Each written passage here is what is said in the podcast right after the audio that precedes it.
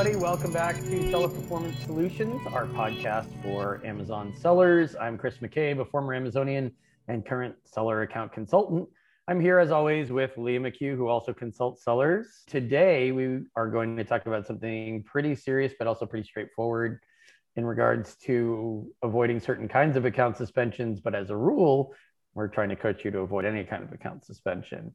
Uh, in particular, these are the sort of two strikes and you're out type suspension cases. And there's lots of content out there about which ones are the worst kinds of suspensions. We talk about all kinds. We're not talking about minor metrics misses. We're not talking about an occasional threat to the account because of ASIN level problems like item condition or item quality complaints. Obviously, if there are item quality complaints about counterfeit products, you're kind of already flirting with disaster. No, we're talking more about things like primarily recently, we're talking about late shipment rates, anything around Prime. If they think you're not trustworthy or reliable with Prime and you lose seller fulfilled Prime, product review abuse, and anything around drop shipping. Those are the main ones we're going to talk about today. I would also add code of conduct violations to that list. Yeah, well, I was going to start there. Thanks for the lead in. Yeah. Nowadays, the code of conduct message goes out not just for abuse, like reviews abuse, which it was before. We're seeing it in all kinds of contexts. Like, hey, you you confirmed items as shipped and they hadn't shipped yet. Seems like just a regular run of the mill metrics miss, late shipment rate over 4%. Not anymore. Amazon is extremely protective of their reputation for delivering items on time Amazon's unwilling to let sellers fulfill orders by themselves if they can't prove that they're reliable and trustworthy with it. And I think sellers, we've been contacted by several suspended sellers who were like, hey, we had a couple glitches. We had some people out. Some of them told us it was COVID related. Mm-hmm. But we've heard these stories. And if you've already been through this and you've already been suspended for one of these offenses, let's just start with the metrics and the shipping for now. And you expect that you're going to get more than one chance to recover and to rebuild. Do not expect that. Well, I think that's maybe the more direct point, and rather than the different kinds of suspensions, the issue is more that you've just told Amazon that you fixed the problem, and here are all of the amazing steps that you've taken to ensure that this problem never happens again. If they then have to suspend you for the same thing within weeks or months of you presenting this plan of action, it's a lot harder to prove to them that, well, this time, this time we really yeah. fixed it. So if they well, like, it's hard for them to believe you a second time around when you've already told them once that this problem has been resolved. And maybe they're not calling you a liar per se, but they're saying, we don't believe you. Not that you're making up a story. Maybe you're just not able to do it. Your capability isn't there. Well, and I'm sure um, for a lot of sellers, there's a temptation to send in the same appeal that got you reinstated the first time. But mm-hmm. I mean, it obviously didn't well, fix the issue if they've had to suspend you for it again. So sending them the same plan of action really doesn't address the issue anymore. You now have to not only address the problem, but also address why you failed to address it the last time you said you had addressed it. Exactly. And I've talked to some sellers lately who called account health. There's more knowledge out there about what account health reps can tell you and what they do now. So they had already called account health before they talked to me. What did the account health reps say?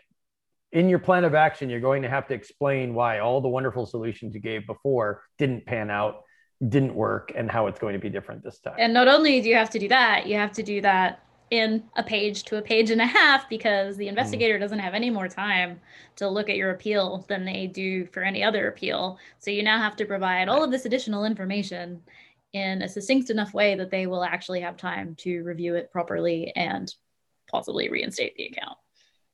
Yeah, I've had people, I know drop shipping is a controversial subject for some sellers. I've had some sellers come to us who are violating the drop shipping policy they didn't really understand that when they were reinstated the first time that that was it. Mm-hmm. that if they were going to violate that again odds were minimal. I'm not saying everyone there's always outliers. Odds were minimal that you would get back on. And now they're hearing like from account health reps or from amazon no path to reinstatement. Mm-hmm. why does amazon tell you that? It's because they already gave you a second chance. You're right. asking really for a third chance. It's not just why would you expect limitless numbers of chances? They're also thinking that you're not taking them seriously. They gave you a second chance. You went back to whatever it is you were doing, or you tried something new that you didn't test that wasn't tried and true, and you were experimenting, winging it, whatever, mm-hmm. and that didn't work out either. So your expectation should be that that's it and that you don't get that extra chance because, quite honestly, they got plenty of sellers for everything now. They don't need you. And I would think, as an investigator, if somebody has already been suspended for something and reinstated and then did yeah. it again, I would be much less likely to reinstate because if they then go and do it yet again, surely there's going to be questions of you as an investigator. Why would you reinstate mm-hmm. this person? Also, it gives them an easy investigation. They can take a quick look, look at your account mm-hmm. annotations. What were they suspended for last time? Same thing. What does their plan of action look like this time? Pretty close to the last one. I don't need to waste time on this. I'll get credit for an investigation and I'll toss this in the trash. Right. That's what sellers need to understand from the mental standpoint. I don't see people adopting that mental framework on the way into it when they're writing these. I understand there's the seller psychology reason for kind of denying it in your own mind, but it doesn't mm-hmm. help your chances any.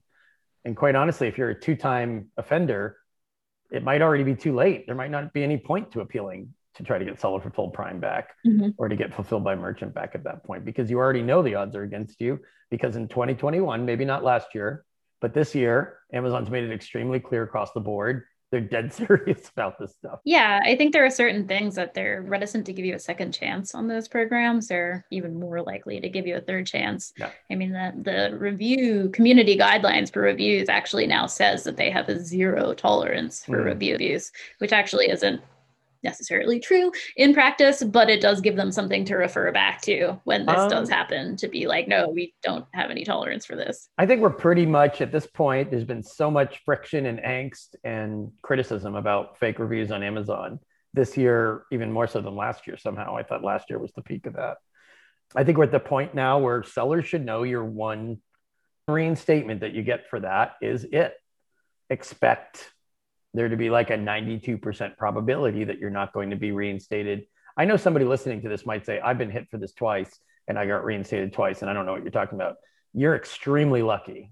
And mm-hmm. some of mm-hmm. that was dumb luck uh, because you got some randomness where somebody maybe didn't realize that you've been suspended for it before. And that's why you got reinstated. Oh, or maybe you just timed it right before right. started really. Timed it right. I mean, I'm not saying your POA wasn't fantastic, but what if you've been banned for something four times and your and your POA is wonderful, does it necessarily mean anything at that point? No, they don't want to even entertain your POA at that point. And on a side note, I'm really fascinated with this rise of the brand aggregators. We've talked about aggregators before on the podcast. We talked to some aggregators, what at least two conversations we had where they were kind of like, well, my biggest concern about buying this company or buying this brand is that they might have faked some of their reviews and gotten positive reviews that might be deleted and I have to step in and say, well, they could also be suspended for that. And they were kind of scoffing at it, like, yeah, but people get suspended for that all the time. They get reinstated. You write a POA. It's not such a big deal. We can hire you for that. And I, I might just say, well, have they been suspended for that before? Because I wouldn't expect to hire me or anyone else if they've been suspended multiple times for reviews abuse and expect the result to be there because I'm already telling people like what what are the first words out of my mouth when they're suspended for this. I'm like, have you been hit for this before? Because mm-hmm. all of these people who are doing all of these product insert tricks and contests and giveaways and whatever these things are, you have to understand Amazon's appetite for this is like non-existent. They don't care. It makes me sad we're that still we're still talking, about, about product inserts. We've been pro- talking about product inserts for so many years now. Well, and the whole thing about like, well, the warranty, or is it a contest, or what kind of giveaway, or is it okay to do a giveaway if you're not asking for a positive review? I mean, that stuff's ancient history. If you're still listening to marketers who are blowing that smoke at you, then you're wasting time on the wrong people. A little bit off topic, but on topic with the product inserts. Fantastic article from Vox last week, which I will link in the show okay. notes. But my very favorite part of that article, and there were some great parts of that article, but my very favorite part of that article was that a lawyer who works for the FTC ordered something from Amazon that mm-hmm. had a product insert in it, which was asking for a review and was offering some sort of compensation. I can't remember what for people who left a review. That FTC lawyer went to the FTC. Right Right. And then went to Amazon. So something that again we've been saying for years, but just really doesn't seem to stick. If you put something in your product, anyone can buy your product and mm-hmm. anyone can see that insert whether they're the FTC or somebody that works for Amazon or a competitor, you're making it very, very, very easy to catch you doing something that you're not supposed to be doing. I have sellers contacting me every week asking me where they report things to the FTC. Competitors are buying from you all the time. Mm-hmm. And it's become very common for them to go to the FTC and show them pictures of these inserts. And the FTC are very interested. but one thing you mentioned was the giveaway and asking for a review. People are getting suspended without asking for a review at all just for doing the giveaways. That's one big misconception about what's changed in the reviews abuse space, which this podcast is not just about reviews abuse and avoiding it. It's about like why are you expecting to survive using these tactics one risky behavior to another that yeah. is not improving your odds for keeping your business long term right and you're more likely to receive a message that cites the code of conduct. I've seen more and more messages from Amazon that say, not just you broke the rules, not just we're slapping you on the wrist. We don't trust you, is what this message is paraphrased. We don't mm-hmm. trust you with our buyers. We think you're either flagrantly or out of complete ignorance, either way, doing things that we don't like, which makes us not want you around, or that buyers don't like, or we don't like that you're doing with our buyers. Or that insert government agency here doesn't like. Well, I mean, maybe sellers aren't realizing that you're putting Amazon's feet as a company in the fire because the FTC will chase Amazon, not necessarily you. The government will come down hard on Amazon in a congressional hearing. They won't bring you there. But Amazon doesn't want you to put them behind that eight ball. And maybe that's what sellers are missing that Amazon itself is under the gun for this stuff. Well, and in all fairness to them, Amazon didn't really seem to care up until recently. So right. Right. the communication will always be poor, but just don't expect that you can be suspended three different ways from Sunday every year that you and just do a POA and get back on. I don't really understand that expectation, but whether I understand it or not is less important that you understand it as a seller that you can't get away with stuff anymore. Amazon looks good to the public when they punish sellers they have the incentive to do it.